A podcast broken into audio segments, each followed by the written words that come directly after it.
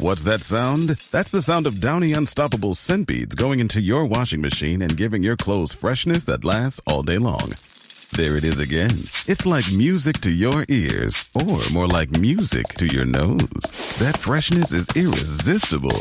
Let's get a Downy Unstoppables bottle shake. And now a sniff solo.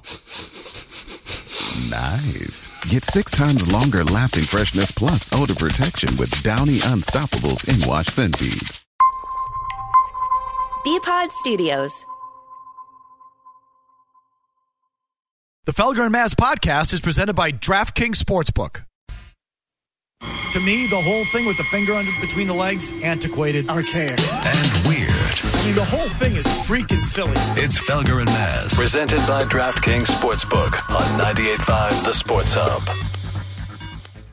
Coach, um, you know, basically he had a solid game plan. Obviously, the turnovers was an integral part in today's loss. But um, you know, you're one of the greatest coaches of all time, and I know five, well, four and twelve right now isn't the standard. How do you plan to restore the victory way at this point, Coach? Yeah, we'll get ready for the Jets next week.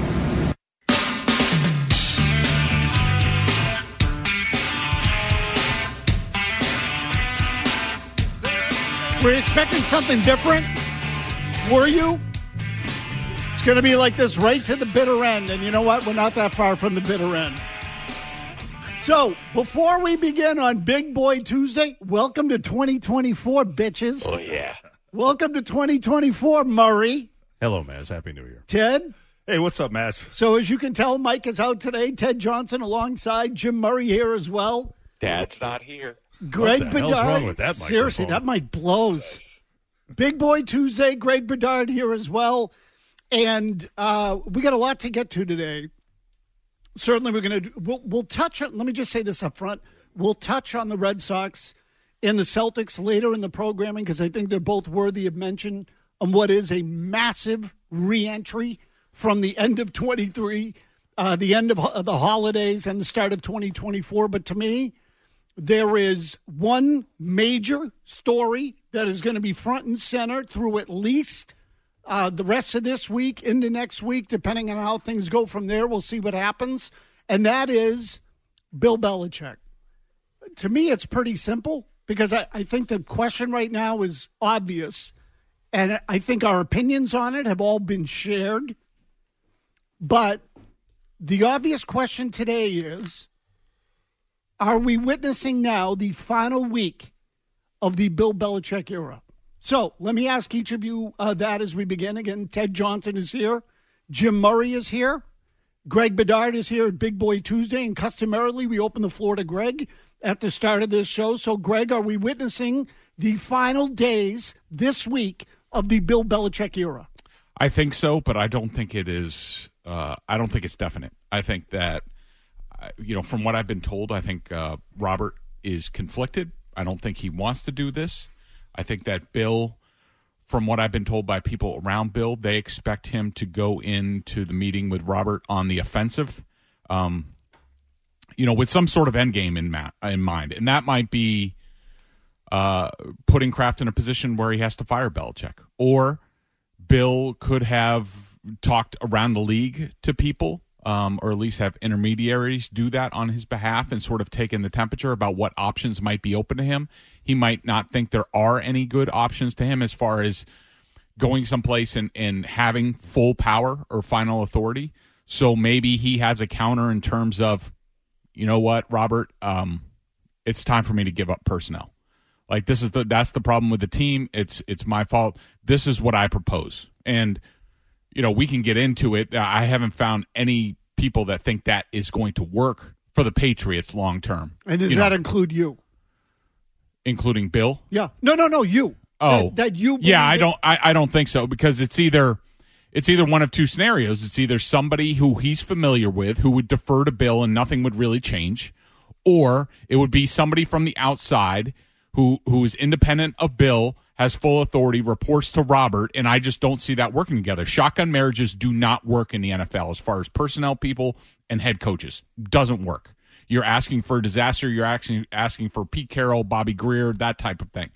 Um, so Uh, but I do think that Bill's going to have a counter. He's going to go in on the offensive, and you know what Robert ultimately decides. I, I don't know. I think they have. I think they have a direction that they want to go in. I think they think they need to move in a different direction. But whether that happens eh, when it push comes to shove, I don't know. I can't tell you what's going to happen. Murray, it's time to move on. They should be ready to move on. I don't think it's going to happen. I'm starting to get that the feeling that there's going to be cold feet on one side or the other, whether that's ownership. And Robert looks at it and said, you know what? He still got one year under contract. Was it really that bad? Bill can make his case. Okay, we had some injuries, some personnel issues, blah, blah, blah. And they hang on to him for one more year. Or they do try to push him out. And Bill says, okay, I'll acquiesce. I'll give up personnel power here. I'll just be the coach on Sundays. And that'll be that. And so, what are they going to say then? Well, all right, fine. We'll ride it out that way for one more year. You're the coach, and we can have a bigger ceremony as you ride off into the sunset after 24. I think they should be gone. I personally want them gone. I'm starting to think they're going to get cold feet one side or the other. Ted? Yeah, so I, I kind of agree with what uh, Greg has been was, was said, and is that I think he's probably gone. I just don't think it's going to be an easy decision. I think they're going to be they're going to be really grapple with it, and I think it's because there's just just the way they've been playing a little bit, a little flicker light. You know, okay, these guys are playing hard. That's going to be hard for Kraft to kind of witness, and then you know uh, and I think pull the trigger. Um, and you can kind of see, and I think Greg's exactly right. Is the end of the year meeting is going to be interesting, and I think if you heard in his his presser, I think I thought his presser after this last game was very very interesting and compelling. If you kind of read between the lines, because I thought a lot of the what was in this this last post game presser gave us the kind of blueprint for what his end of season meeting is going to be with with Robert Kraft, and that is you know kind of blaming blaming the quarterback position. You know, he talked about turnovers after the game. You know, that's uh, that's all you know on the quarterback basically, besides the Pharaoh Brown uh, fumble. But blame the quarterback. Use the quarterback as the excuse. You know, he referenced uh, in this past game how hard his team was playing. Um, that's going to be a theme. Is hey, you know, these guys were still playing hard for me at the end of the game. That should count for something. Uh, guys, quote unquote, really stepped up uh, in this last game. He said that a couple times in this post game presser alluding to, you know, hey, guys that were injured and guys had to step up. He's going to use injuries, I think, in his end of the season uh, conversation with Robert Kraft to make a case for staying. And then uh, the word of the of the year, and in, the, you're going to hear a lot is competitive. He said that we were competitive in this game uh, a couple times. That is going to be his main point to Robert is how competitive they were in these in a lot of these games and if uh, a play here, a play there goes differently, that maybe it's a it's a different uh, season altogether. The one thing that's interesting about you know Jim saying, "Hey, you know, bring it back for one more year," it's it's not that easy because Bill's not going to come back on a one year deal. You're going to have to extend him another year. He's not going to be a lame coach, uh, you know, going into his last year as a lame coach. So it's not just as simple as bringing him back for one year. And so I, I think at the end of the day they have they're going to settle on the tough decision to let him go. Uh, it won't be easy, and I, I think it's going to take longer than it needs to take. But I think I think that's the direction they ultimately will go in. Mazz, Greg, do you think the decision's been made? In other words, when you say you don't know which way it's going to go, do you think without any conversation between Robert and Bill, do you think the Krafts know what they want to do? I think Robert and Jonathan decided weeks ago that it was time to move on from Bill. But you think that, so then you think there's a chance that Bill could convince them that to keep him? Well, I think that you know two things are at play. I think as it gets closer, I think Robert is conflicted. I know he's he's calling around and talking to people, and you know, so making say- sure that his his decision is correct about how the team needs to move forward. You know, whether that includes Bill or not. You know, what have you. He's so he's asking for counsel on that, for mm-hmm. lack of a better word. Yes from people in other organizations around the league? Just you know, people people that people. he trusts, people. Yeah. Okay. So so as of right now, you believe. I'm just trying to get all this clear so yep. people understand where we're all coming from. You believe that the Krafts are today inclined to make the move. Correct. But could Bill say something in that meeting that convinces them otherwise or gives them pause to think about things for another day or two? I think that could happen. Okay, and this meeting that takes place, just again, just to get it all out, is this something that is customary at the end of every season? Yeah, it's usually. I wouldn't say it's on Monday. It's usually like Tuesday or Wednesday because Bill they they do have sort of end of the season wrap up stuff, TPS reports and things like that to get in order. and usually that's the first day or two. You know, I would expect it to happen possibly Tuesday night, Wednesday night. I got to look back to like when it happened last year because there were a lot of questions about their meeting uh, at the end of last year because then then the press release came out like right after that. There was the email to season ticket holders, and then there was the press release. So there's some sort of timing there. Okay, and one thing I'm hearing a lot from people, or in discussions about this, look at the way the teams played over the last month. Ted just made a reference to it as far as Belichick's press conference um, following the Buffalo game. We're playing hard. We're close. The games are competitive. If it weren't for the turnovers, do the way or does the way they have played in the last few games at all affect this discussion in your mind? No, not at all. I don't. I don't. You know the the the wins over. You know, a Pittsburgh team that's not going anywhere, a Denver team that's, you know, they benched the quarterback the next week. I thought Josh Allen played horrendous on Sunday, or else it would have been a blowout. If he, put, you know, I'm not saying the Patriots didn't have a hand in that, um, but to me, it was I had kept writing down minus plays for Josh Allen. And here's the other thing: I hear this from you know a lot of people. They say, "Well, look at the one score games that they've lost," and it's true. Eight of their 12 losses this year have been by one score. That is 67% of their losses have been by one score or less. Okay, that's fine. You want to use that as evidence that Bill's a good coach and that, okay, Josh McDaniels in his 25 games as Raiders head coach, 69% of his losses were by one score. So does that make him a good coach? I mean, it, I heard, to me, I hear people saying Josh McDaniels is a terrible coach. So, you know, I, I just don't understand it. I don't understand applying different logic to it. So the resume is coming into play, is what you're saying. It's Bill's resume that's influenced it for people who believe that the close games should work in Bill's favor. It's not really based on the close games. It's Bill's resume. Yeah, it's Bill's resume, you know, with Tom Brady as quarterback. And I'm not saying it was all Tom, but I mean, look, there's a clear distinction between Bill with Tom Brady and Bill without Tom Brady. And, you know, you just look at the slow descent of the program here. It wasn't wasn't a one year wonder. And you look at last year, last people look at like eight and nine and they talk about all the turnovers this year, and I'm sure we'll get into this because I wrote my column off of the game on Sunday about Bill's comments about the turnovers. But you know, the yeah, the Patriots have turned the ball over a lot. Um, you know, but they also haven't taken away the ball a lot. The previous two years they had 30 takeaways. This year they have 17. Like that affects the plus minus as much as anything. You could say if you if you really wanted to p- apply logic to it, you could say eight and nine was inflated. Not four and 12's underinflated. Eight and nine was overinflated because of the turnovers, because of the defensive touchdowns that they got, that they should have been worse than that last year. Ted, the the uh, teams play in the last call it six weeks mm-hmm. Ish. Does that at all affect your decision on where they are? No, not at all. Not at all. no, last... they stink. People shouldn't get fooled by this. Yeah. yeah. but some people, you know, you know, beating the Broncos, uh, you know, sorry. I mean, it's just we we know Russell Wilson isn't the same quarterback that he that he that he once was. Uh, so um, I don't I don't put too much stock in that. I mean, the Chiefs have I mean they beat you and they're they're not playing good at all. I mean they they've been terrible other than the win against you. Um, and so uh, the Bills the Bills uh, I mean you had a you had a you had a lead on the Bills right out of the gate and you you choked it away. And so that to me that's there, there it's not a good loss. There's there's nothing in this last 6 weeks, 2 months uh, since really the the report uh, after the Germany game in which Tom Curran said that the the Krafts have made up their mind, but it's it's uh, contingent on maybe uh, basically how how did these how did these last couple months play out. Nothing in the last couple months of how it's played out would convince me that the uh, the Krafts should change their opinion if they had, uh, you know uh, like like Tom Curran reported made their decision in that Germany game. Nothing since that Germany game convinces me that anything's changed. Okay, so here's what we're going to do. This is where we're going to start today. Greg's in as he is every Tuesday. We get a lot to catch up on from the time we've all been out. Greg, I know you were here. Ted, you've certainly been here. Murray and I are just, you know, re-entering the uh, the atmosphere. So, uh, I but I, I just will say quickly, what four and twelve is okay now? I'm not making any decision based on the last couple of weeks. I'm making a decision based on the 16 games they've played. 4 and 12 is okay. That's what everybody wants. That's what everybody's expectations are.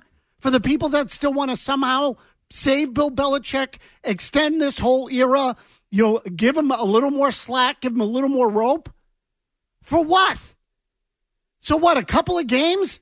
Is everybody just getting afraid of pulling the trigger? Is that the deal? Everyone's getting a little nervous. Maybe Robert Kraft is falling into that group and maybe he isn't. But whatever. So now all of a sudden it's nut cutting time and people don't have the balls to pull the trigger. It's time to cut. Time. It's been time for a long time. I don't understand why people would, would all of a sudden get cold feet about this.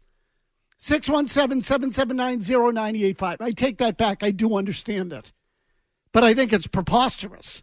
4 and 12. That, that's not debatable. The 4 and 12 is not debatable. We'll get to your calls next. Every fan knows the right player in the right position can be a game changer.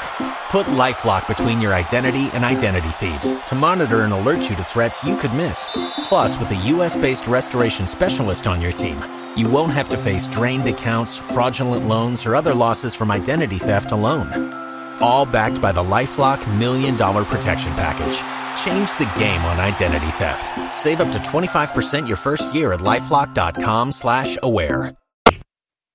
It's Felger and Felger. And Oh, and don't forget Murray on the Sports Hub.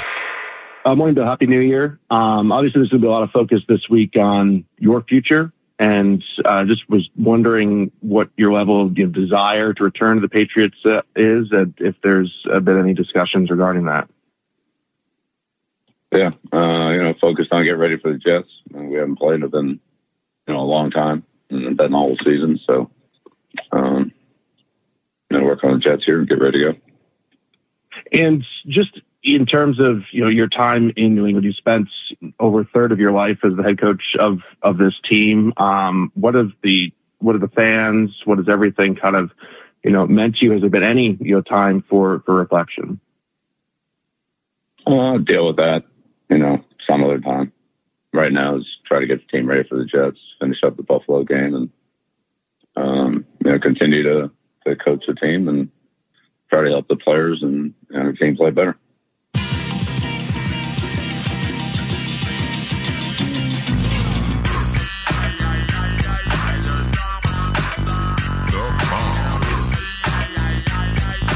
That was Bill Belichick yesterday. Customary Monday morning teleconference. First comment we played for you was from Sunday. He's just he's not going to go there. Does that surprise any of you that Bill would take the tact he's taken? That he's just um just coach him. I'm going to get him ready for the Jets. Nope. Does that surprise anybody? Been No. doing it his whole life. I mean, why would he?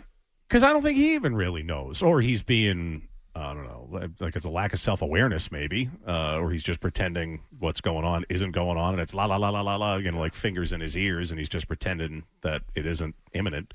Um, but no, I'm not surprised.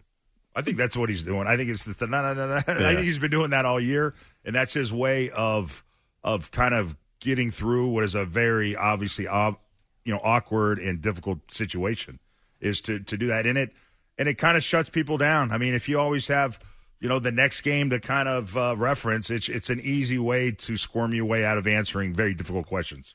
Do you think the Krafts, Greg, went to him at all with the idea of, you know, we can do a farewell for you in the last week? Do you think that's even been on the table? No, and if it would be on the table, I would think it would be today, like tonight. Normally Tuesday of a game week, you know, they're they're done. The the the, the assistant coaches and coordinators are busy doing the game plans. Bill's freed up a little bit more on Tuesday uh, afternoons, evenings. That's when he'll he'll he'll do a check in on the game plans, that sort of thing. So if it was going to happen, it would more likely be tonight. Okay. So I guess what I'm asking is this for people going to the game, for people watching the game, whatever, do you think it's going to be just a standard game production down in Foxborough? Do you think it's mm-hmm. just going to be another football game with no particular attention drawn to Bill?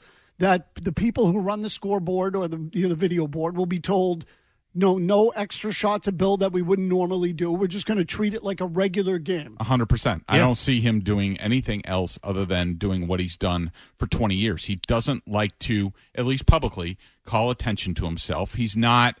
He's not overly featured in the weekly game notes for the from from the team. I think that you know all this stuff is planned out, and um, he is he is going to direct Berj or whoever to make sure that you know we're not doing anything. Like it's business as usual as far as he is concerned today, right now. I'm sure he thinks that he's he's probably coaching next year, and he's he's he's doing business as business has been done for over 20 years. And we also has, have precedent as proof that they're not going to do anything because in the wild card loss to the Titans in 2019, a lot of people kind of thought it was Brady's last game, and what happened? Nothing. He just like awkwardly left the field, and that was it. And some people were like, "Well, he'll be back, I guess." And the same thing's going to happen on Sunday.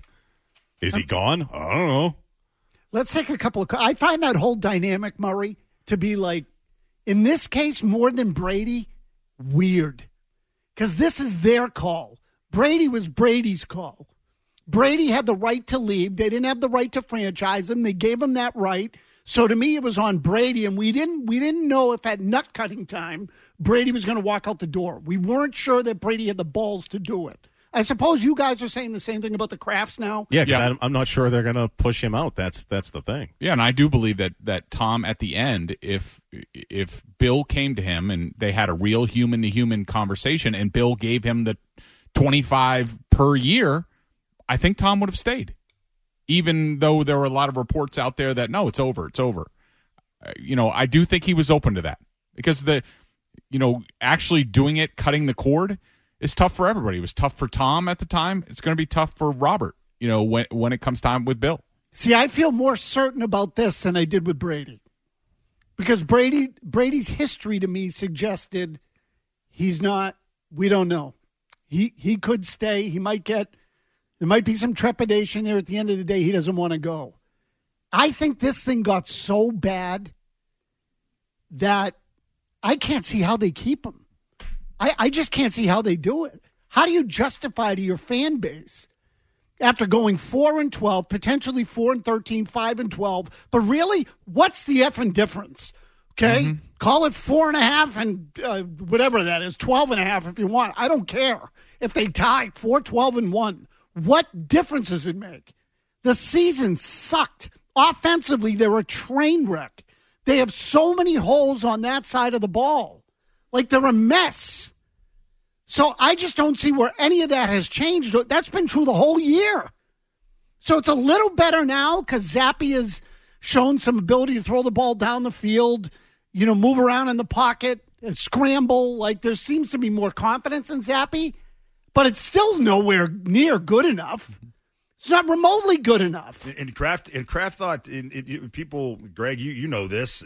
They were pretty optimistic about the season. They they thought they had a playoff type of, of roster going into the season, and that and the Krafts did too. They thought uh, a lot of you know they they uh, you know the Krafts thought that uh, bringing in Bill O'Brien was going to be the difference, and so to see how far off they were from their preseason kind of predictions is is another kind of I don't know uh, just.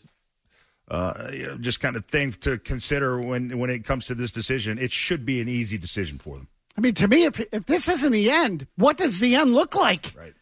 Like this is pretty bad. Raisin Revere, Ray, what do you got? Yeah, guys, I'm five and twelve with two wins against the hapless Jets. It is over. Second point: nobody gives it all to one man anymore. That model is obsolete. If you look across the league, look at the top teams.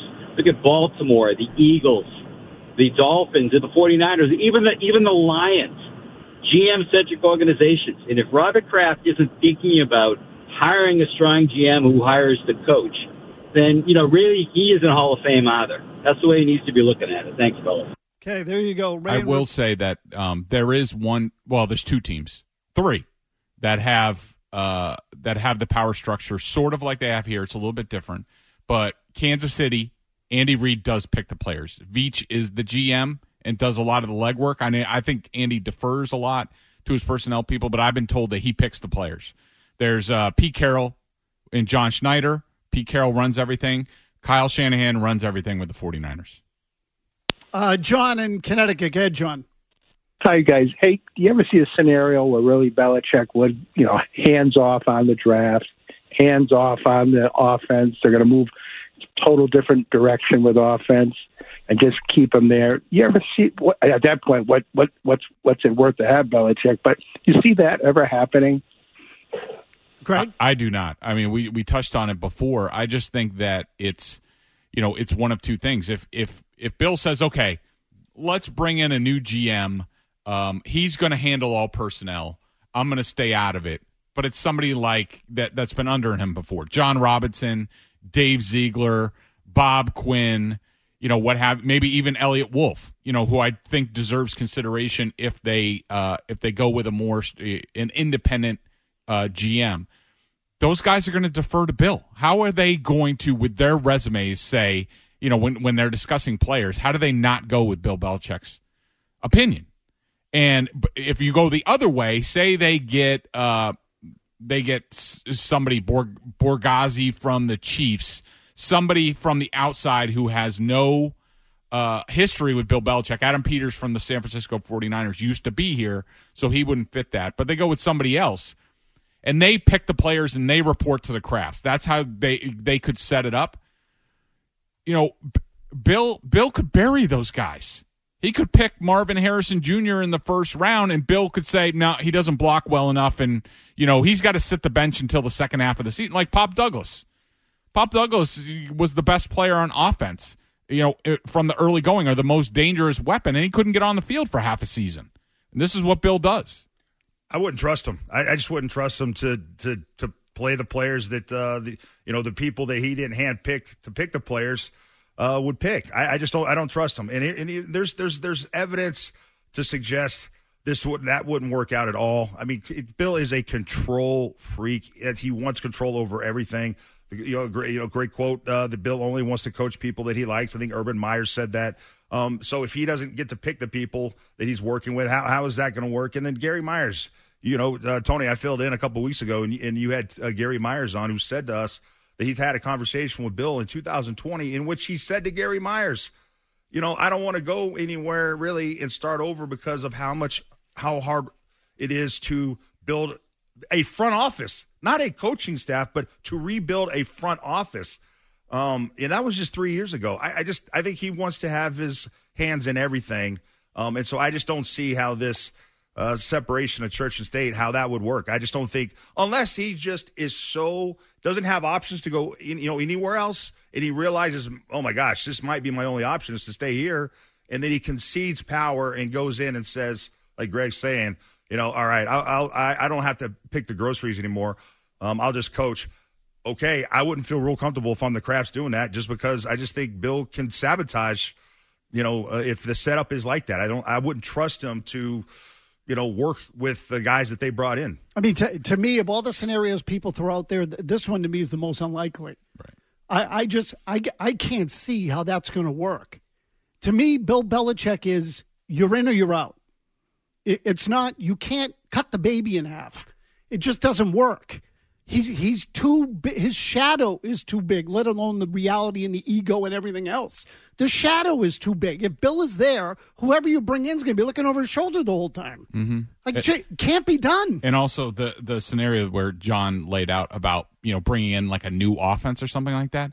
That would be a completely alien concept to Bill because he's always had it like these are our playbooks. This is what we're working off of. Like what you're going to bring in some guy from the Shanahan tree to be independent from Bill. No, it just it just doesn't work as far as uh, you know a a a coaching and infrastructure for a team. It just doesn't work. The the only thing I'll add, Greg, is that let's just say that that is the outcome. That Robert Kraft somehow convince him, convinces himself that Bill can stay on as coach and they're going to turn over personnel yep. to someone else well, then that's on Kraft. Mm-hmm. That is 100% on Kraft. Right. That is done purely because you don't want to get rid of the coach. That is preposterous. Right. And you, and you would have think that he would have learned those lessons from, you know, the Bobby, Bobby Grier experience and you know, Bill's first, wasn't it Bill's first year? There were other guys in charge of personnel and then, you know, then they went away from that the year, the next year. Absolutely right. He, he gained, and, and Felger has talked about this, he gained more power as time went on yep. than, than he had out of the gate. Jim Murray's got your headlines here. It is a Tuesday. Typically, we do three up, three down, so we're going to adhere to that protocol. That's next on Felger Mazz. Life insurance. What's your excuse for putting it off? Can't afford it? Too much hassle? Think your work coverage is enough? There's a lot of excuses for putting off life insurance, but one big reason why you shouldn't. If the unexpected were to happen to you, who would pay the mortgage? The kids' tuition, and all the other bills. In a time of grief, The last thing you would want is for your family to have to sell the house and struggle to survive financially. At Ethos, we could get you covered in just 10 minutes and boom, family protected. Rates can increase the longer you wait, so no more excuses. Take 10 minutes today and discover the modern way to get the life insurance coverage you need. Ethos, fast and easy online term life insurance, up to $2 million in coverage with no medical exam. Some policies as low as a dollar a day. Answer a few health questions and get your free quote at ethoslife.com slash audio. That's E-T-H-O-S life.com slash audio.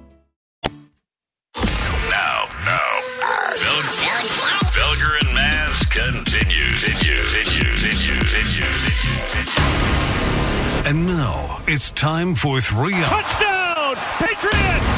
Two big throws on this drive by Mac Jones, your quarterback. What a throw on the skinny. I'll take more of this, please. Three down. Put a jacket on him. He don't want to be out here. Sit him down. With Greg Bedard from BostonSportsJournal.com. Three up. I know you're very results oriented. I get that. Three down. It's a fail all around. Fail, fail, fail. On Felger and Mazz on 98.5 The Sports Hub. Well, it is a Tuesday after all, so you know the drill. We didn't get really a chance to talk about the game much yesterday, and given everything that's else that's going on, kind of tough to do that today. But we will try to adhere to the protocol as much as we can. So, uh, Ted Johnson's going to fill in for me. Bedard will give us his usual three up, three down. Ted, we usually do the three ups all in one, you know, You got it. one shot. So, Greg, give us your three up, and then we'll get to the good stuff. Okay. Uh, Anthony Jennings. I thought he had a really good bounce back game. I did not think he was good on the edge last week. I thought he was really good this week. He had I had him for nine impactful impactful plays.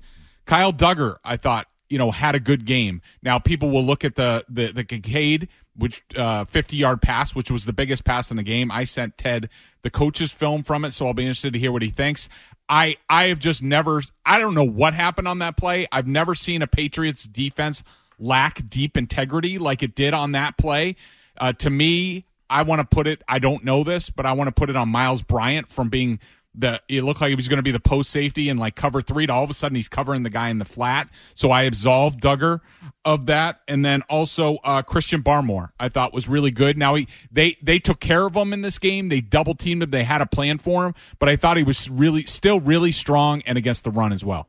Uh, so my my uh, three up, uh, Christian Barmore. He's playing, shall I say, a little bit like an All Pro kind of. He's that he's been playing that good uh, in the last uh, month. So well, finally, I mean, it's his third year. We all kind of thought he would do this a couple years ago, but nonetheless, uh, he's he has been uh, out of this world. You know, Demario Douglas. It might be more of a uh, a, a three up for how he's done this year. He's the leading receiver on this team, Demario Douglas, and he didn't play in four games. He's got two more catches than the, than the next highest receiver, uh, Hunter Henry.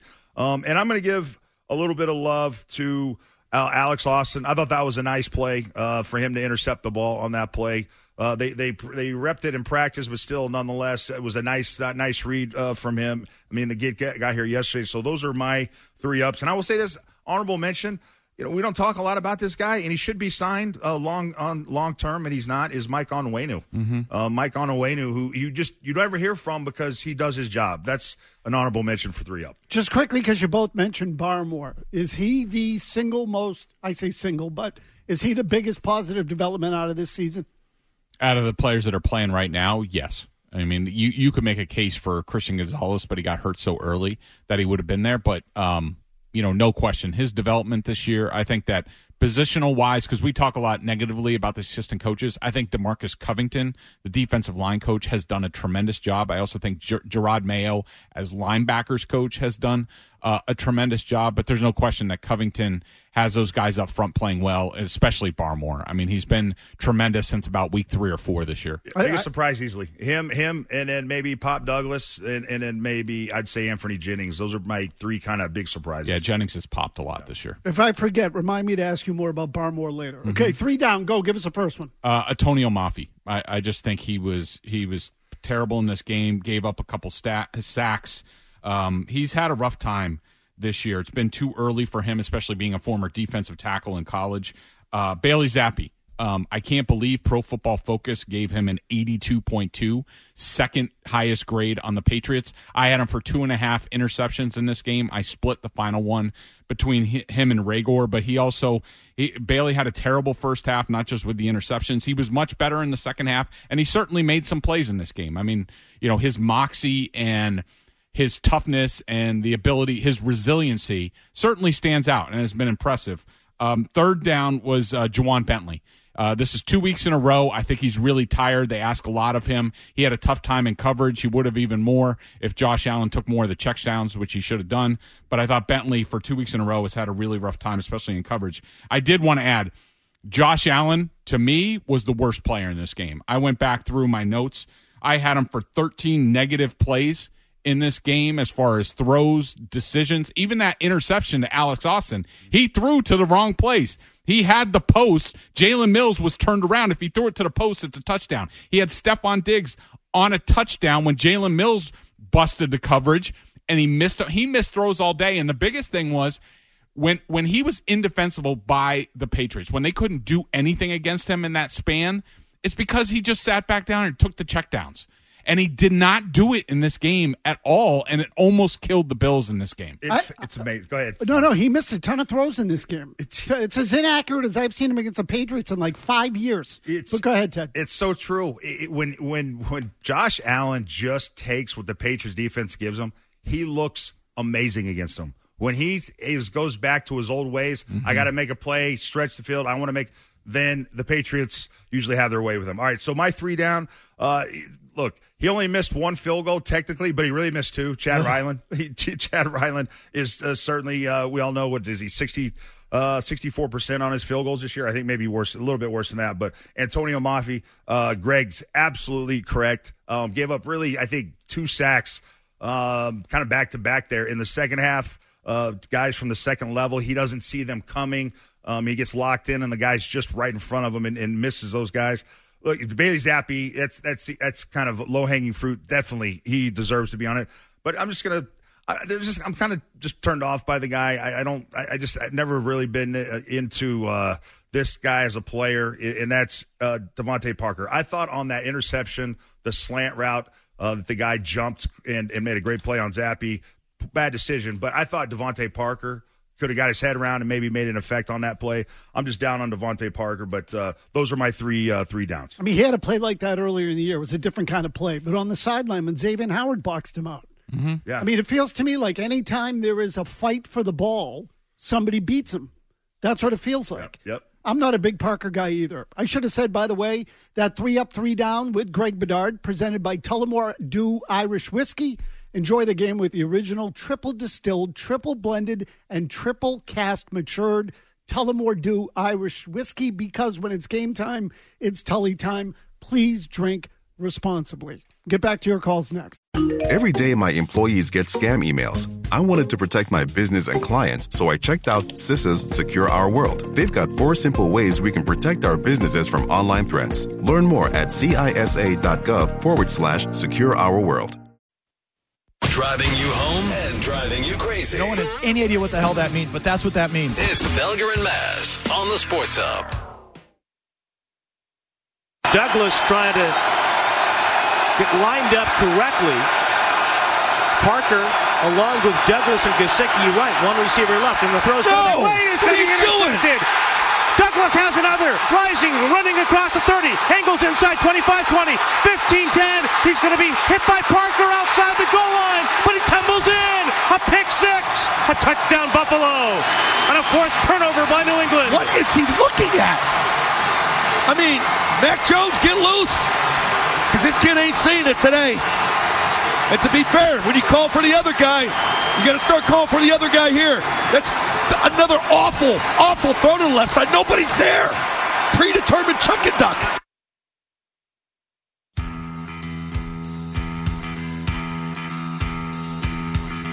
You got Zoe calling for Mac Jones. We're crying out loud. That's how bad it got it for part of the game on Sunday. I was just asking these guys off the air, how many freaking pick sixes have they given up this year between Mac Jones early in the air? And I, I'll throw in the strip sack too. How many touchdowns has the quarterback directly contributed to? It's got to be like five. Feels like it. Yeah, Five. sounds right. Yeah. Seriously, uh, like I'm starting to wonder what's the record. Cowboys Saints. This game here, so that's three. There's definitely two other ones in there that I'm forgetting. yeah, five or six, I think. Seriously, it's like a. T- have you ever seen anything like it? Nope. I mean, they've only played 16 games. Look, they still got one to go. Every three games on average is a pick six. It's unbelievable. Yeah, but uh, this is a good jumping off point to you know something that's bothered me eh, is you know Bill's comments after the game, and even Zappe said something about it, and Bill talks about like you know the turnovers, like as soon as we didn't have the turnovers, we were competitive or something like that. Like he says it like turnovers happen in a vacuum. They do not. They're not just because of one player or, you know, p- people will say, well, Bill O'Brien sucks or Mac Jones sucks. And like, no, it, it doesn't happen in a vacuum. It's not just one player.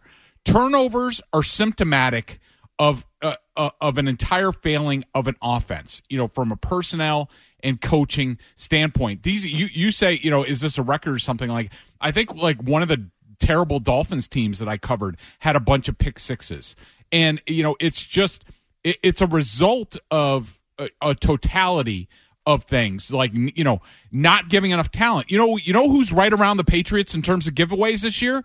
The Chiefs and the Bills, and they have Two of the most underachieving teams in the league. yeah, and they where you would say they don't have enough weapons. They their their scheme hasn't been good. The Bills changed offensive coordinators. Like you know, and I I even went back and I looked at you know Bill's days in Cleveland because it's just it's his reflection on offense. Like if you don't the the the less talent you give the quarterback, the less protection you give a quarterback, the chances of turnovers increase dramatically. Like, so if you don't believe in that, if you leave the offense shortchanged, what do you think's going to happen? Turnovers are going to happen because you put them in this position. It's not because of Mac Jones.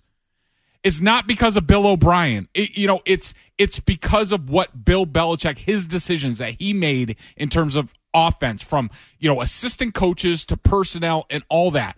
It's not because of one person. And Greg, to your point, uh, what you're talking about is the surrounding talent. Those teams, Buffalo and Kansas City, have good quarterbacks, They do. and they still turn the ball over.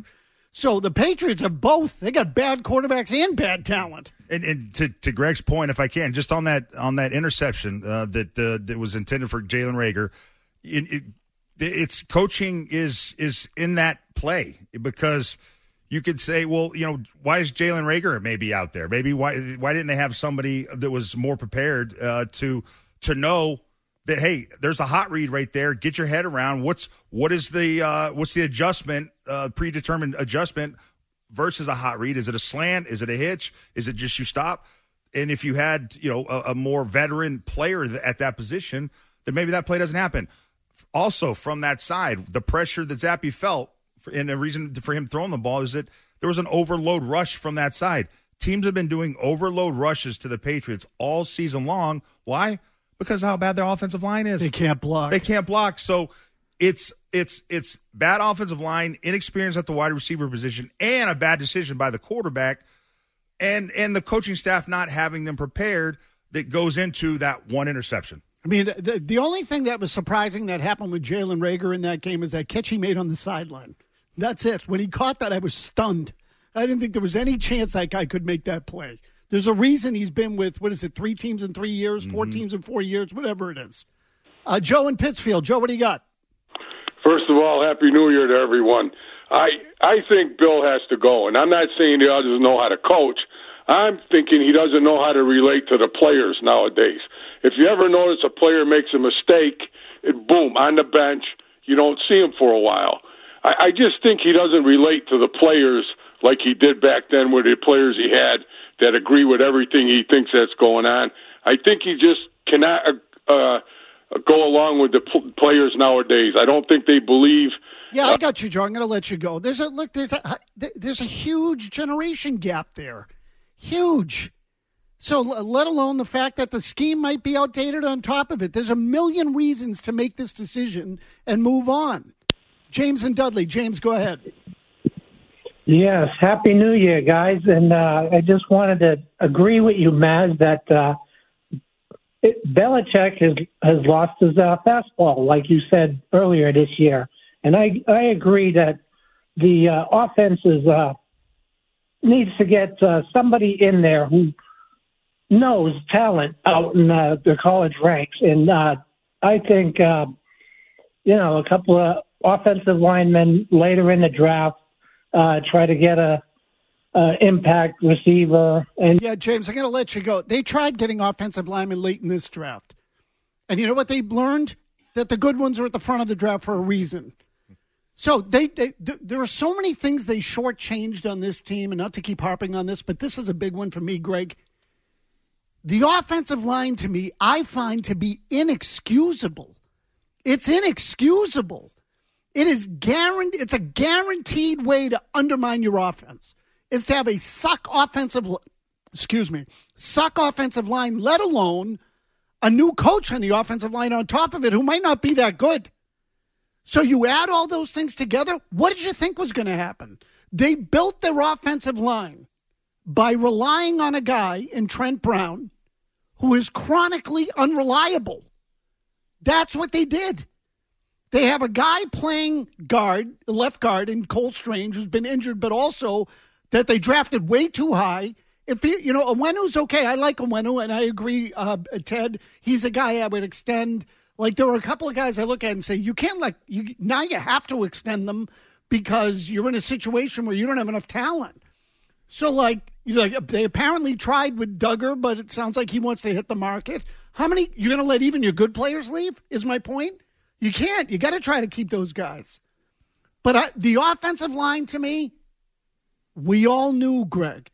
We all knew they needed offensive line help. Mm-hmm. He ignored it. For the, and this is a multiple year thing. I mean, you know, how long have you been running it back with Trent Brown, and then you'd bring in like I think Marcus Cannon they brought back at some point at, at right tackle. You know, I was just looking back. I think the last offensive tackle they took somewhat high was um, Yodny Cajuste, who was in the third round, who didn't work out. They also had uh, Antonio Garcia, who never say, played in the league, who was right. a third round pick. So they caught a that, bad they caught a bad break. But, and Garcia. they had Wynn. You know, but Wynn started to go bad multiple years. Yet he didn't say, "Oh, maybe we should start." You know, bringing in more tackles. I mean, they get like a Stueber in like the last round, that kind of thing. Like you just you can't do that. I don't know if it, it was Bill being uh, so reliant on Dante Scarnecchia, like developing people, that he fell into that, and he's just like, oh well, we'll figure it out on the offensive line. Um, you know, but even then, they had, you know, the, you know, Vollmer was somebody that uh, was I think a second round pick. Solder was a first round pick that they targeted that Scarnecchia worked out. Like they just they stopped doing that. They it, it just add it to the other positions where they just stop having succession plans, and you wonder why they got here. You know, quarterback, tight end, slot receiver, third down back, like tackle, like all these. They stopped. It used to be like clockwork. A guy's a year out from his deal. We're going to get somebody else to get him ready, just in case those guys move on, and that just stopped. I mean, Ted, the, the, the offensive line thing blows me away. It blows me away. And you say, well, what, what, you know, as as Greg just said, what about the talent? What about the quarterback, the receivers? They can't run the ball either. They can't block.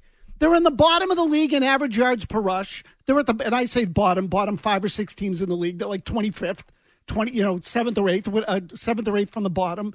They're at the bottom of the league in total rushing yards. They can't block in the run game. They can't block in the pass game. They can't block.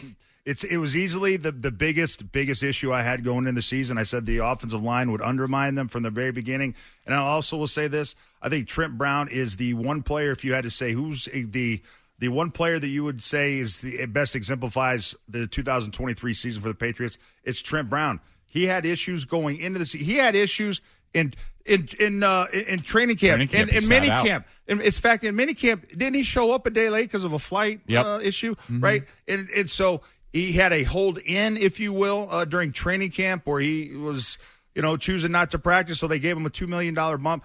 That guy has undermined your team for a long time. And it was a problem a while ago. You didn't address it. And so, Ted, what, what, do, you, what, do, you, what, do, you, what do you, should he do? Call him into the office. My guess is Bill's never called Trent Brown in the office and said, Every fan Trent, knows the right player in the right position can be a game changer. Put LifeLock between your identity and identity thieves to monitor and alert you to threats you could miss. Plus, with a U.S.-based restoration specialist on your team, you won't have to face drained accounts, fraudulent loans, or other losses from identity theft alone. All backed by the LifeLock Million Dollar Protection Package. Change the game on identity theft. Save up to 25% your first year at LifeLock.com slash aware. Bpod Studios. The Felger and Mazz podcast is presented by DraftKings Sportsbook. Sports Hub. Are you ready for this? It's Felger and Mazz. Ah, stupid, my God. Oh. Presented by DraftKings Sportsbook on 98.5 The Sports Hub.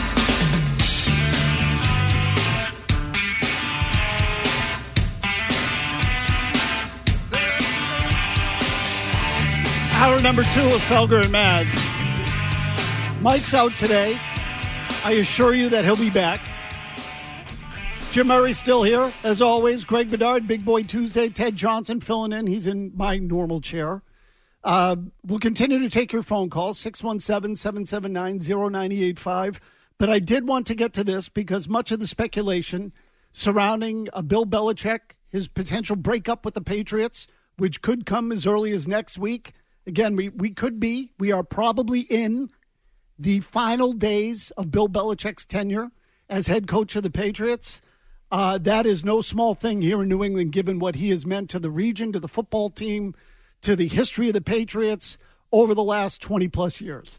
So uh, to me, that is a, a, monumental story. I think that Felger would agree with that. Uh, that's where we're spending most of the time today. But the successor to Bill Belichick is obviously part of that story. Many people have suggested or theorized that Gerard Mayo is the heir apparent, as Robert Kraft once referred to him in an off the air discussion, I believe it might have been on the air. Which I reported. Right, which you reported. So, Greg, you recently have reported that not everybody in the building loves Mayo, Mm-hmm. that he has ruffled some uh, feathers, he has rubbed some people the wrong way. And you've reported this on more than one occasion. I know you Mhm. wrote about it again at the end of last week. Yep. Today, Mayo was actually asked about it. Mm-hmm. And the audio on this exchange is not great, but you should be able to hear it well enough. I'm pretty sure the question here is asked by Karen Guregian of Mass Live, formerly of the Boston Herald. Um, but good for Karen for asking the question and good for Mayo for answering it. So, uh, Greg, I assume you've heard the answer. You're probably on the call anyway. No, I I, I read the response. Okay. I haven't heard it. So um, I'd be eager to get your thoughts on it. So let's play uh, Mayo's exchange with Karen. Go ahead, Jimmy. There's a recent report that suggested that you've rubbed some, uh, at least some people the wrong way in the building since getting your extension during the off season. I'm just wondering if you'd like to respond to that report. No, I appreciate you asking that. Um, you know, honestly, I try to stay out of reading uh, a lot of the articles and things during the year. Obviously, there are ups and downs and seasonality that kind of play a part uh, in life and also in football. And honestly, when that report came out, you know, my brother sent it to me. It was more hurtful than anything. Um, I found it to be, uh, well, the timing is a little bit weird in my opinion. And if that was the case, I feel like this would have been leaked uh, sometime earlier. At the same time, I try to treat everyone the same way. And I will say this: I, I, I thought about it for a while. When people talk about rubbing people the wrong way, like obviously, like sometimes, I mean, that's part of the job of being a leader is to rub people the wrong way. And I always try to be, you know, constructive and, and respectful and my feedback. And, and some people uh, appreciate that transparency, and some don't. But at the end of the day, if we can't rub people the wrong way, how do you expect to be the best that you can be? And I would say, anytime there's change or anything like that, like it's going to be painful. Someone's going to rub you the wrong way. At the end of the day, you have to look through all the words and really get to the substance or get to the meat and potatoes of what that person's trying to say. So it actually helped me. It kind of triggered a uh, you know, a period of self reflection. I know it's recent. It was.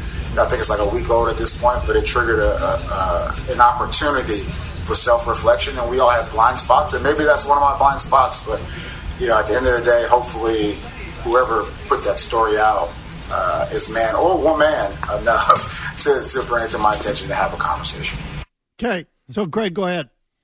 Uh, so uh, first of all, I thought his answer was um, tremendous and showed of a lot of um, you know reflection and um, uh, maturity. Now, you know, let me just state that I have nothing against Jerod Mayo. I have nothing but respect for him. I think he's an excellent football coach. I've never had a bad interaction with him. As far as the timing of the story, he knows why the timing is now. Okay, so this is the part I was going to ask you about. Yeah. Because this is the part of the comment that struck me. So so you know my my job is you know my job is not to curry favor with anybody. My job is to give people the truth about their football team, and you know, quite honestly, nobody really cared about Jerod Mayo until it became clear or there was the potential that he was going to be the head coach of the New England Patriots after the season. So it's it's I take it upon myself that I need to do the research. I mean, I certainly have my opinion on Mayo that I think he's he he he was he's highly intelligent,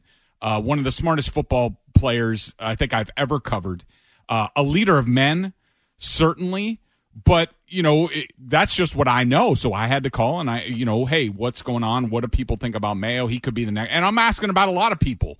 You know. Vrabel, Flores, McDaniels, O'Brien, all these people, and sort of, you know, we're going in sort of a pecking order. I've been, st- I've started a series where I'm giving the uh, case for and against people to be head coach, including Bill Belichick. Mayo was this weekend. You know, I had 14 pluses for Mayo, seven negatives, um, and this, you know, and this was one of them. It, but this is real. It's not. Um, I certainly agree with this point about as a leader, you have sometimes have to ruffle fe- feathers. I totally believe that. This is not, I will say, this isn't from players or player agents. This is more people in the building who interact with Jerod, and maybe he just does have a blind spot. You know, nobody's perfect. I'm sure, you know, I rub plenty of people the wrong way. But um no. but you know, this is this is real. I don't think this is anything certainly and we talked about this last week you weren't here and I think the week before. But I don't think this is any this doesn't rise to anything that would preclude him from being the head coach. It's more about, you know, if he was the head of football operations of the Patriots, you know, dealing with people in the building. What do you think he meant by timing? Like, get into more specifics on that, because I, I have my theory as to what, but I'm Oh. curious as to whether we're thinking the same. I think he, he he thinks that you know he might be the heir apparent, and all of a sudden this is coming coming out now to knock him down to go against his candidacy. But you know, for me, the timing is natural because it this started about with like a month left in the season when the die was cast that you know mostly that Bill Belichick was going to be done as head coach. Who was going to succeed him? These are huge questions that all the candidates deserve to be vetted all over the place. That to me is the timing is like I didn't really care about Jerod Mayo in September or August or the offseason. I care in November and December because in a matter of weeks, one or two weeks, he could be the head coach of the New England Patriots. So, it, eh, me as a reporter, it's incumbent on me to be as w- well informed about that possible head coach uh, as anybody. Ted, I'm putting you on the spot here a little bit because Okay. he, he obviously wrote the story. Yeah. Okay, but your your My read thoughts. on listening to Mayo. Yeah, I, look, I think it's I think it's fascinating. I, I I I said this from the very beginning. I never thought it was a good. Uh, it, it, that it was a good idea for Robert Kraft to to say who his successor is, or or just even put it out there who he would like to, you know, succeed uh, after Bill Lee's left. Because I just think of the awkwardness, you know, the dynamic behind the scenes, and you know, Jerod. If you listen to, I mean, the first thing he says is, "Oh, I don't read articles. I, I try and tune that out." but it was brought to my attention and it was hurtful and i've been thinking about it for a while and you know sometimes you need to rub people the wrong way just to be a good leader um, clearly this is this this article and this information has had a big impact on him and he's and he's he's been thinking about it. Uh, he really has. But he, he also said you know it's maybe it's triggered some a period of self-reflection. Maybe i got to change. So he's he was kind of all over the place. It was it was a thoughtful answer but i'm not sure exactly which is he is he is he believing it's okay to rub people the wrong way? Or maybe i need to reflect on and change what i do. But um, i will say this i just never thought it was a good idea to to put that out there if you're robert kraft because clearly when things go bad it's got to create tension behind the scenes I mean, lawns lines will be drawn. Um, I could just see the backdoor politicking going on. Um, and but I, I will say this: it doesn't feel like when you hear Jerod is, in his answers as if he has a worry in the world, right? I mean, most assistant coaches would not feel comfortable at all talking about that subject, and I don't get that uh, that sense from Jerod Mayo. I get it, the sense that he's very confident in his position here with the Patriots and about what his future is here with the Patriots. He doesn't seem like a guy that's worried about his job. So, look, Greg, we have similar backgrounds, okay? So, I'm not here to blow sunshine up your ass, but I don't think he's mad at you. Mm-hmm. And if he is, he shouldn't be. No. The store, what he's really agitated by is who would have said it. Right. And, you know, so I would say if he really believes that, you know, people are going to get their uh, feathers ruffled, if that's what he believes, fine, no problem. He's right. I mean, I agree with him 100%. Uh, so the timing of it to me was exactly what you said. That now people are looking at him as being the heir apparent. He and now goes on. He goes under the microscope now. Yes, he does. And so people say, well, I don't know if I love that idea because maybe it's someone who wants the job or someone who knows someone who wants the job or who the hell knows. And I'm not asking you to divulge any of that. That's none of my business. But I do think that if, if any of it's directed at the reporter, what does he think? It was made up? It wasn't made up. No, no, no. I mean, I mean, I don't want to tell you that the media has 100% credibility because the media doesn't. We all know the stories. But I would say consider who's reporting it and consider what the reputation is, and it's coming from somewhere. So uh, to me, that would be the one thing that I, I would emphasize to Mayo: go to the source. Don't shoot the messenger. That's what it sounded like he was doing. Like you know, when I read it, I thought you know it was targeted at me, but like you know, listening to it and talking to other people, you know, he was talking about the people who are talking. Yeah. the people in the building who are talking about him and somewhat negatively. Now, you know, I'm not going to say it's it's universal or anything like that, or even a majority. There are you know certainly people in the building, influential people that he he has rubbed the wrong way. Now, it could just be perception. You know, like you know, Burt Breer talked about in Germany. Robert Kraft is on the practice field talking to Jerod Mayo. How do you think that goes over with some of Bill's people? It's so funny. I, I mean that that kind of stuff, you know, it, it, it's and I and I made the analogy, you know, last week. It's like Game of Thrones right now uh-huh. back there. There are a lot of things at stake.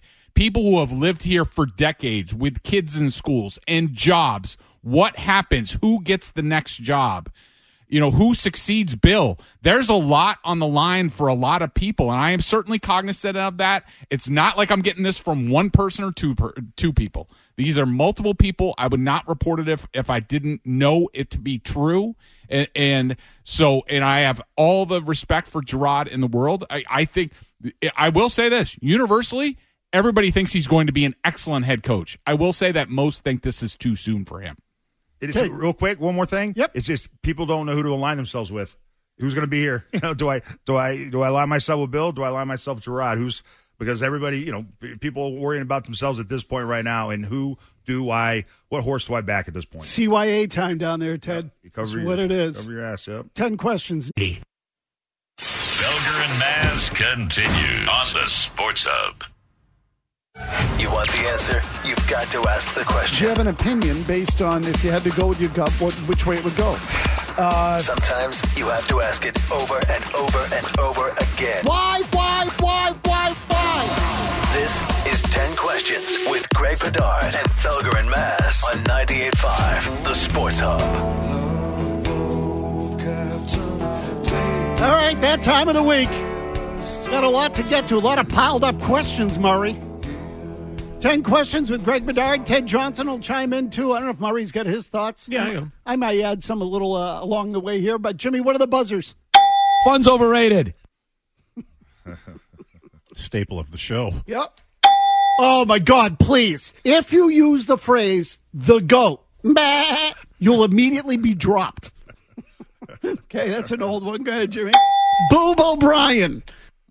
All right, we got more. I am middle management. Everyone must listen to me. I will speak loudly and firmly. Who's that regarding? I think Joe Judge, maybe Oh, that makes sense. Is Yeah, it yeah. Joe Judge? Yeah. Okay, Yeah, last, last one. one here.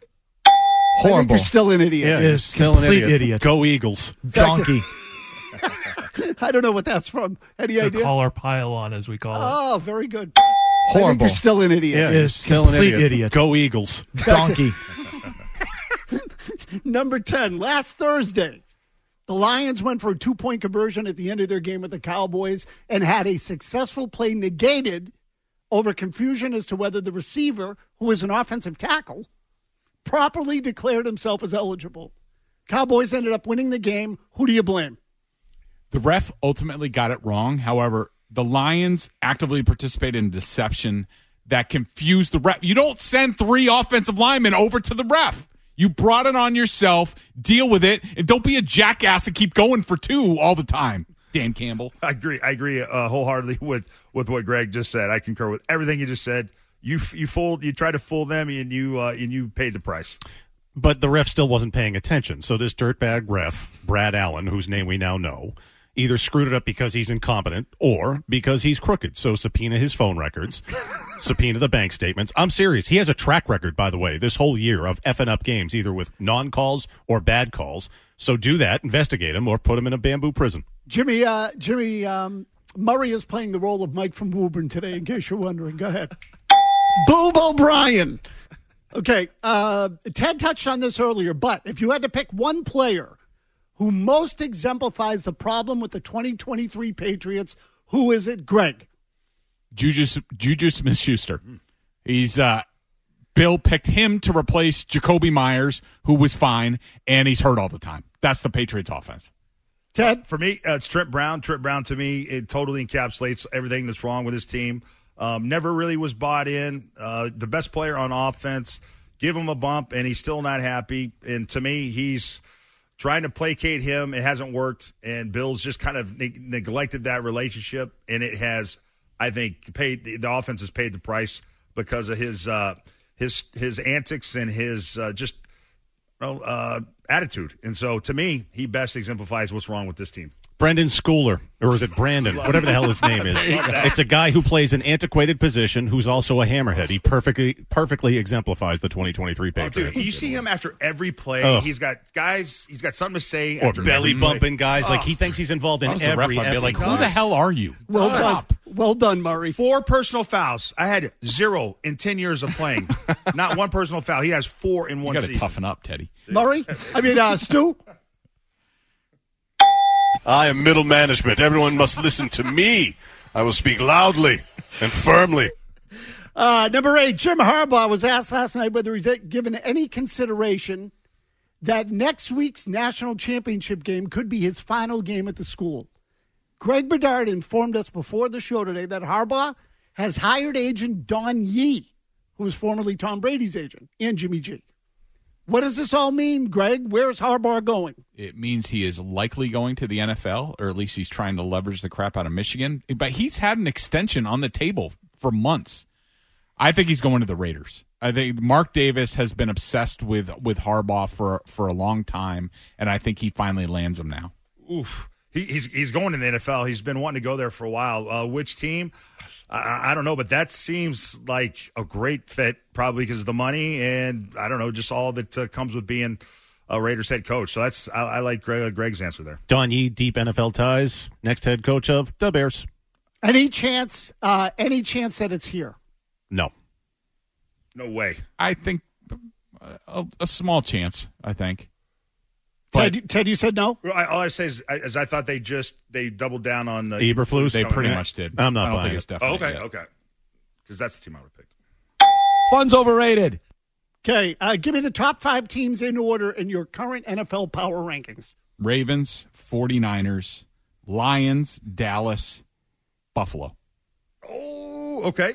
Uh, very good. Uh, we were started off the same. Ravens, 49ers, Lions, Browns, Ooh. Dolphins. That's where I'm going. Ravens, gigantic drop off. Cowboys, Niners, Browns, Lions. Gets pretty thin after the first two or three, doesn't Yeah. it? Next. I think Horrible. you're still an idiot. Yeah, Is still an idiot. idiot. Go Eagles. Donkey. I love that. Number six, who's the current NFL MVP? Greg. Lamar. Ted. Lamar. Lamar, and it's not close. Feels like Lamar Jackson a runaway now. Jimmy. Boob O'Brien. Number five, who will win the AFC South and the NFC South? Two pillow fights. yeah, I don't really care, but Jacksonville and Tampa. I got the Texans and Tampa. I want it to be the Texans. I don't think it happens. Jaguars and Bucs. Jimmy? Fun's overrated. For as much number four, for as much hype as the AFC East has garnered before the season or had garnered before the season, the division, did you know, has a collective record of 31 and 33 entering week 18. Who will win the AFC East? Greg. The Dolphins because they're playing at home and they're better at home. Oh, way better at home. It's it, to me, it's the Dolphins. They got a one uh, game lead right now. Dolphins. I said Miami before the season. I'm sticking them with them right now, despite how fact they're they're beat up and they really can't beat anyone good. Stu? Fun's overrated. In his last five games, Justin Fields now five and four with 13 touchdowns, five interceptions as a passer, 521 yards, and three touchdowns as a runner.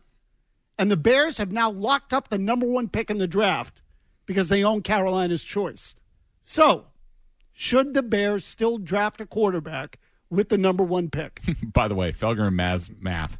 In his last five games, Justin Fields is five and four. yeah, what did I say last? oh yeah, last nine games. uh, they should take the quarterback and trade Justin Fields. It's so it's that that simple. It don't don't screw it up, uh, Bears. Take that first overall pick and trade the guy you got. If your new head coach is Jim Harbaugh, you hang on to him. You double dip, get Marvin Harrison and one of those left tackles. You hang on to him. Okay. See, I like that idea, Murray. Next. Fun's overrated. Okay, two to go here. In the uh, national semifinals last night, Washington quarterback Michael Penix completed 29 of 38 for 430 yards, two touchdowns, no interceptions. Should Penix be considered with Caleb Williams, Drake Maye, and Jayden Daniels as an option for the Patriots and the other teams at the top of this draft? And please list those core, uh, four quarterbacks in order, in the order that they should be drafted. I don't think I would take Penix in the top 10. My order is Williams, Maye, Penix, Nix, Daniels. I Daniels I've started to watch a little bit more. Man, he is small. He's he, thin. He reminds me of Bryce Young a lot. Yeah, so I, I'm a little wary about that. Dude, I am the biggest fan. I've become the biggest fan of watching Penix play. Like I, I, I just he was something last night. He was incredible. Uh, the USC game. I just I don't know. There's something about this guy. I, that offense to me is the most fun offense to watch. NFL Pro is the Washington offense. I'm a big fan. Uh, having said that, I would I'd take Caleb Williams number one. I would consider uh, uh, Penix being my second quarterback off the board. Drake Maye and then Jade Daniels. This is my draft board, not some sackless GM who's going to follow the trends. Penix one, Daniels two, Williams three, Drake Maye. So I actually put this question in for me because I've said to you, I don't like the way he throws. He's got a freaking hose. He does. And he can throw into tight windows. The one where he split the safeties last night, I think, to make it 28-21, that was when I finally tweeted, I'm like, you have my attention. That throw was holy crap. If he That doesn't was get a your bullet. attention- If he doesn't get your attention from last night, seriously, I mean those Mhm. those deep balls, the the accuracy. The deep ball to sort of that should have clinched the game the, along the sideline. That was a dime. And the quick release, too. Like, He ooh, does. He gets rid of it fast. I'm coming around on Penix. Last one, Jimmy. I am middle management. Everyone must listen to me. I will speak loudly and firmly. Okay, final question. One week from today, will Bill Belichick still be the head coach of the Patriots? And if not, who will be his replacement? Greg. on Tuesday at this time, yes, he will still be the head coach, but I don't think he'll be the head coach by the end of the week.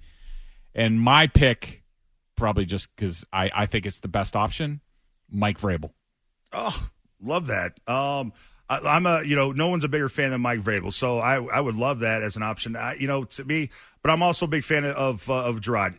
I don't think Bill's going to be here. I, I really don't. I just can't imagine rolling it back after uh, what's happened the last four years. So Bill will not be the uh, eventually will not be the head coach of the Patriots. Tuesday the 9th, he's still the head coach. I think, I'm starting to think he's still here next year. I'm ready to be annoyed by it.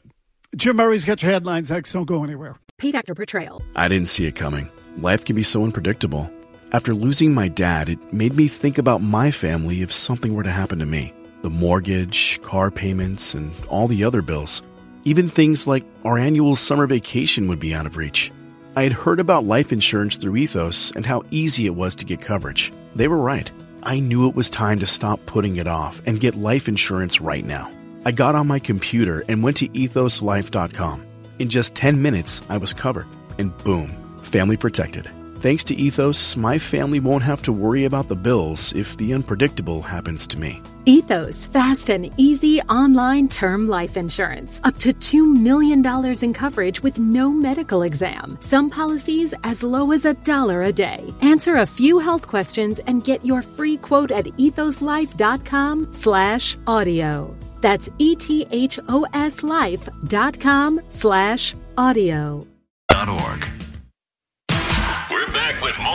We're back with more Felger and. Can the dogs defense get the stop on fourth and 11? Ewers takes a shotgun snap. He's back to pass. Pressure coming. Throws the fade. We're going to Elijah Jackson knocked it away. Elijah Jackson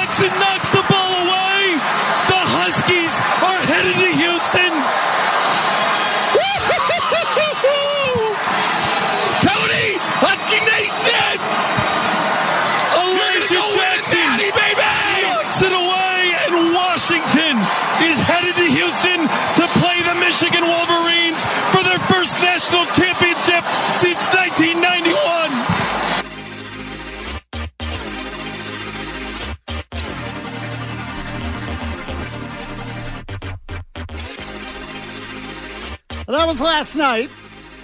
I said to Ted Johnson just a second ago off the air, that semifinal day is becoming a sneaky good day of football. There's only one way to make it better, though. What is that, Murray? Make the games earlier. Oh my God! Seriously, the four hours. It's like it's it's like that part of it's excruciating. Three and seven. Can we can we do three and seven? That's that's the number one reason I I'm more of a uh, pro guy than I am an NFL or a college guy. The games are too long in college football. Way they too go forever. Oh, it's ridiculous. And the one last night was worse. It felt like they were reviewing every other play, and and maybe it's got something to do with Washington's tempo because Washington really runs down the the play clock.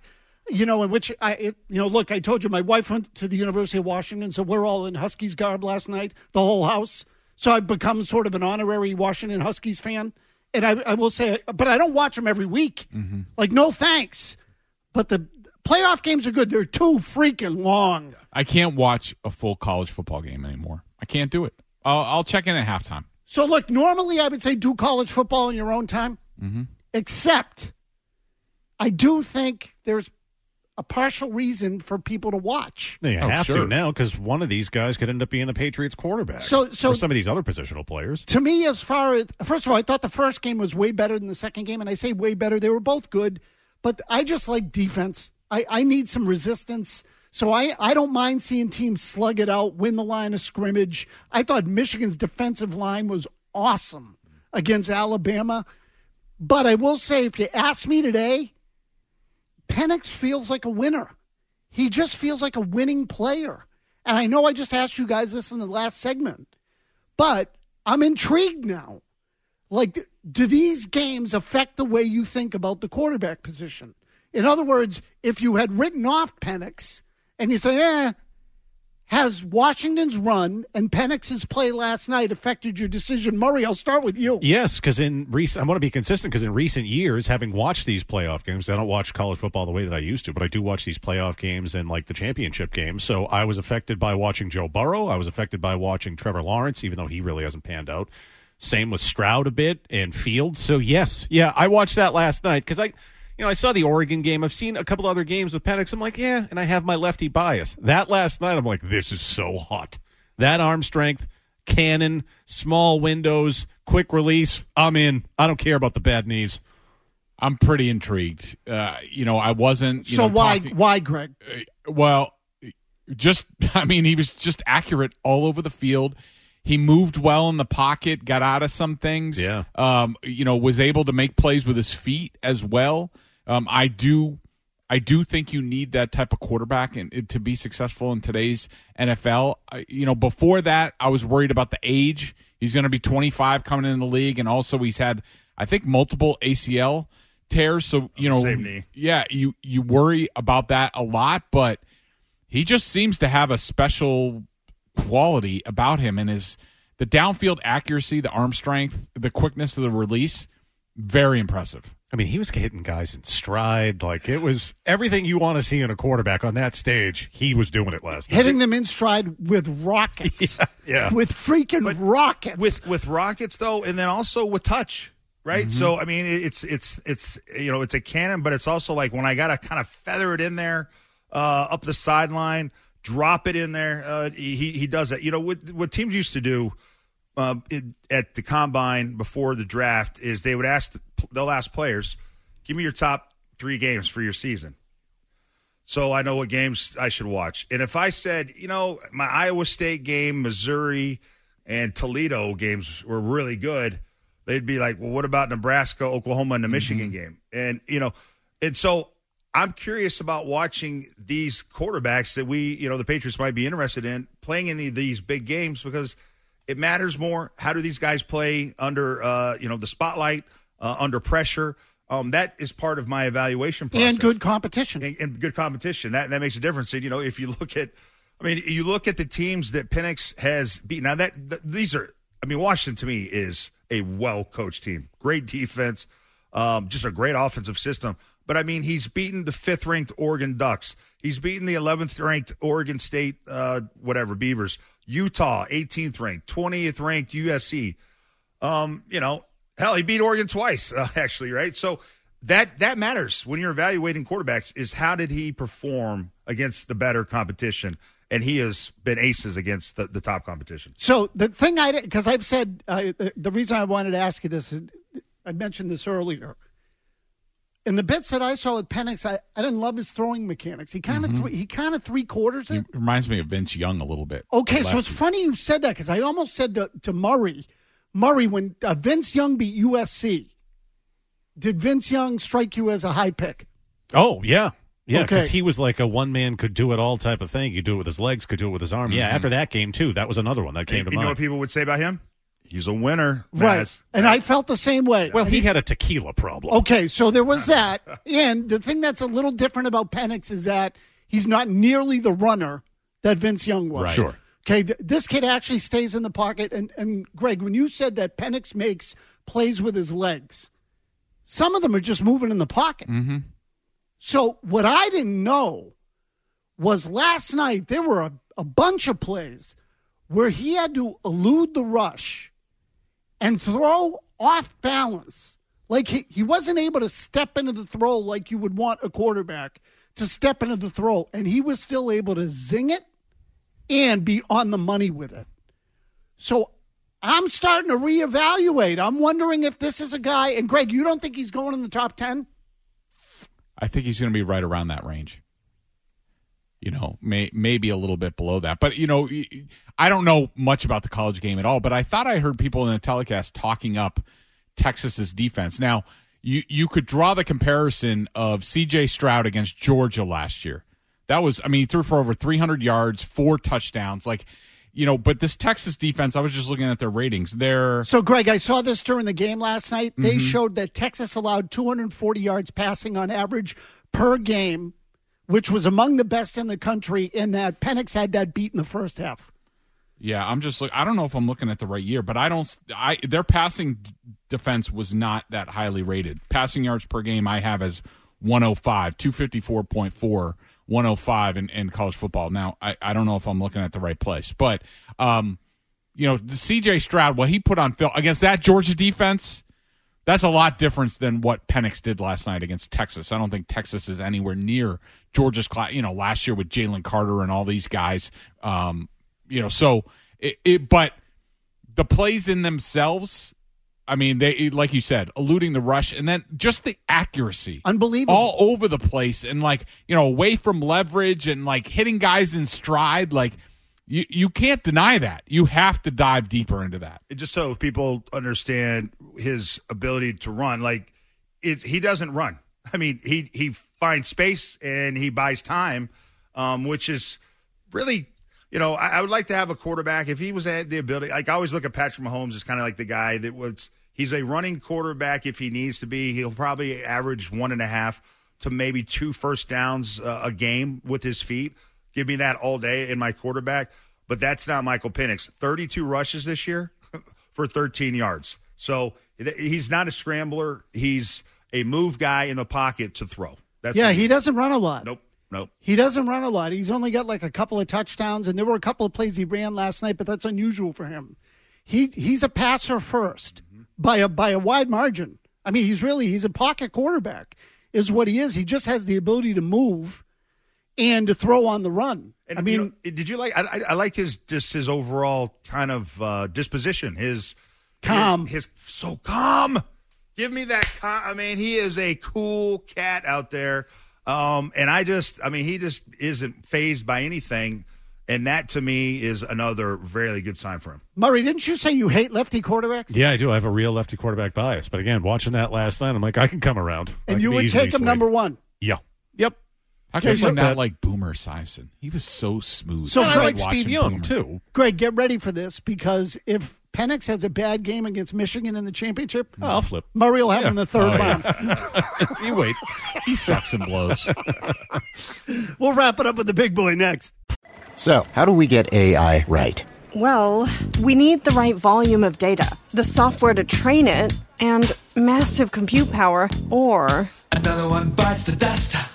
Are you ready? Hey, are you ready for this? Are you hanging on the edge of your seat? But with HPE GreenLake, we get access to supercomputing to power AI at the scale we need, helping generate better insights. All right. Nice teamwork, guys. Search HPE GreenLake. Hey, Mike. Michael Felger. Real good talk on grass earlier there, buddy. Don't be afraid to do that on your own time. Tony Massarotti. I don't remember Brady squeezing anybody's grade. Felger and Maz on the Sports Hub.